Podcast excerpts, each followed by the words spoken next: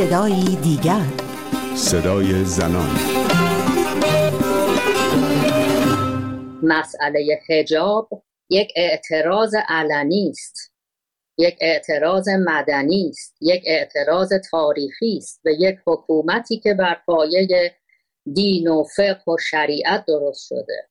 صدای صدیقه وسمقی رو میشنوید. دانش آموخته فقه و حقوق اسلامی که به عنوان یک نواندیش دینی نوک پیکان انتقاداتش رو به سوی نابرابری های حقوق زنان و جمهوری اسلامی نشانه رفته. من رویا کریمی مشت هستم و در برنامه این هفته صدای دیگر به صدیقه وسمقی خواهیم پرداخت که حالا هجاب از سر برداشته. حقیقت وقتی که آشکار شد حقیقت وقتی که برملا شد دوباره نمی‌توان اون رو پوشوند. زنانی که هجاب برداشتن زنانی که روسریشون رو برداشتن مردمی که اومدن علیه حکومت فریاد زدن دیگه کی حکومت می‌خواد بپوشونه؟ مثلا قانون می‌ذاره برای اینکه دوباره مجازات بکنه و زنان روسری سر کنن. این روسری به چه درد می‌خوره؟ دردی از این حکومت رو درمان نمی‌کنه. مردم نشون دادن که نمی‌خوان. مثلا زنان اکثرشون نمی‌خوان روسری. این حکومت دینی رو نمی‌خوان مردم. بذارید من خودم حس شخصیمو بگم. وقتی که اجباری در کار نباشه خب زنا خودشون می‌دونن انتخاب می‌کنن به هر دلیلی بخوان سر کنن یا نه. اما وقتی که این روسری به ابزار سرکوب تبدیل شد به ابزار تحقیر به ابزاری برای اینکه کرامت زن رو انسانیت او رو استقلال او رو سرکوب بکنن. این دیگه تحملش بسیار سنگینه. من خودم احساس شخصی اینه که اگر تحت این شرایط من قبول کنم روسری رو سرم بکنم انگار که دارم با سرکوبگران همکاری می‌کنم. دارم در سرکوب خودم کرامت خودم عزت خودم مشارکت می‌کنم. و این برای من و می‌دونم برای بسیاری از زنان بسیار بسیار سنگینه. صدقه وسمقی در برابر دوربین بدون هجاب نشسته و سخن میگه. هرچند اون پیش از این هم نوعی از هجاب رو برگزیده بود که با هجاب مورد نظر جمهوری اسلامی فرسنگ ها فاصله داشت. او در سال 1362 وارد دانشگاه تهران شد و تا دریافت درجه دکترا در رشته فقه و مبانی اسلام در اونجا ادامه تحصیل داد. او سابقه حضور در شورای شهر تهران رو داره و مدتی هم عضو هیئت منصفه مطبوعات بوده. در کنار اینها به عنوان عضو هیئت علمی دانشگاه تهران با درجه استادیار به تدریس فقه اسلامی اشتغال داشته.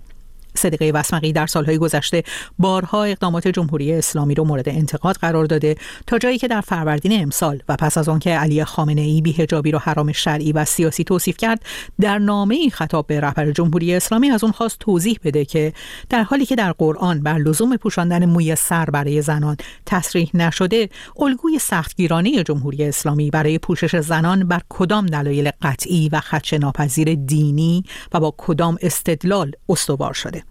سوالی که هرگز از سوی علی خامنه ای به اون پاسخ داده نشد. صدقه وسمقی اما مسئولیت تمام پیامدهای مالی جانی اجتماعی اخلاقی روانی و سیاسی اجرای حجاب اجباری رو متوجه رهبر جمهوری اسلامی می‌دونه. محمد جواد اکبر این دین پژوه ساکن فرانسه برداشتن حجاب صدقه وسمقی رو در ساختار یک حکومت مستبد دینی اقدامی متحورانه می‌دونه. وقتی این اتفاق در زیل یک دیکتاتوری میفته دیکتاتوری که از حجاب یک ابزار ساخته در کنار ابزارهای دیگه برای سلطه بر جامعه عموما و سلطه بر بدن زن خصوصا.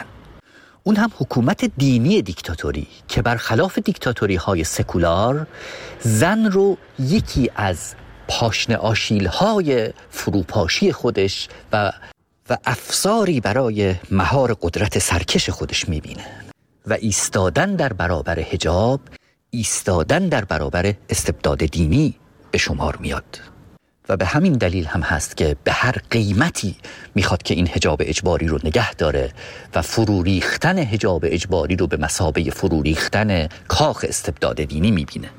در چنین حکومتی کاری که خانم وسمقی کردن دو تا معنا داره.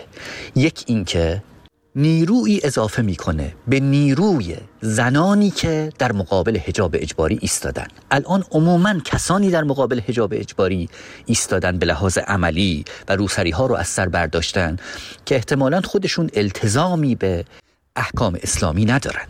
اما وقتی کسی که خودش مسلمانه و بالاتر از اون اسلام شناسه وقتی میاد این کارو می‌کنه گویی دعوت می‌کنه از زنان مسلمان که شما هم در مقابل این ابزاری که در خدمت استبداد دینی قرار گرفته بیستید و شمایی که به احکام اسلامی ملتزمید هم بنایی تازه بسازید بر مبنای این قرائت از اسلام و شما هم هجابتون رو بردارید و بپیوندید به زنان دیگری که در مقابل هجاب اجباری ایستادن. و این نیرو می‌تونه فراگیر بشه و ناگهان موجی بسیار بزرگتر از موج گذشته درست بشه برای پایان دادن به هجاب اجباری، حکومت اجباری و اسلام اجباری. دومین فایدهش البته خدمت بزرگی به جامعه زنانه.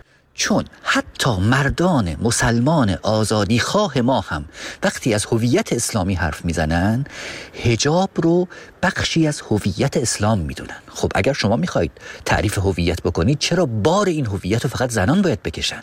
و تمام هزینه و تاوان این هویت سازی رو بدن زن باید تحمل بکنه.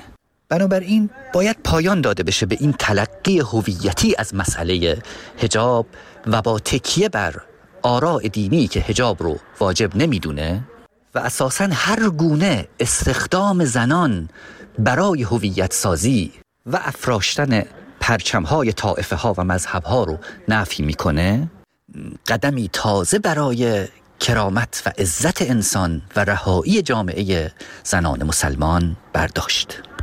اما حالا صدیقه بسمقی نه تنها در برابر هجاب بلکه در برابر فقه اسلامی هم ایستاده. اون در بخش دیگری از گفتگوش با عبدی مدیا در پاسخ به این پرسش که نگاه اسلام به زن چگونه است اینطور پاسخ میده. بهتره بگیم که جایگاه زن در فقه اسلامی چیه؟ حالا این بحث که اسلام آیا اینو میگه نمیگه منابع اسلامی اونها یه بحث های مفصل دیگری است که الان جای اون بحث نیست. اما فقه اسلامی ببینید زن رو فقط ابزار جنسی برای مرد می‌دونه. برای همین هم میگه که تمکین تنها وظیفه زن در مقابل مرد تمکین جنسیه.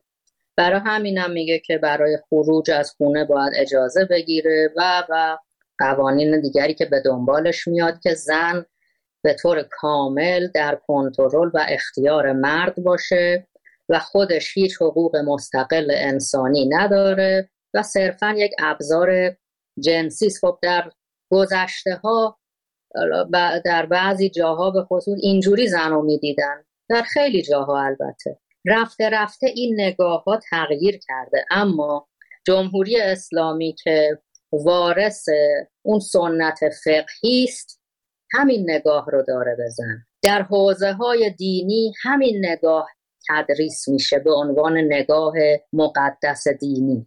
و این فاجعه است. با گذشتن بیش از یک سال از آغاز اعتراضات سراسری به جان باختن محسا امینی در بازداشت گشت ارشاد مقاومت مدنی زنان در برابر حجاب اجباری هر روز شکل تازه‌ای به خودش می‌گیره. هر روز آمار بازداشت ها مقاومت های شهری توقیف خودروها و جریمه های سنگین برای زنانی که تن به خواست جمهوری اسلامی و رعایت حجاب اجباری ندادند بالاتر میره.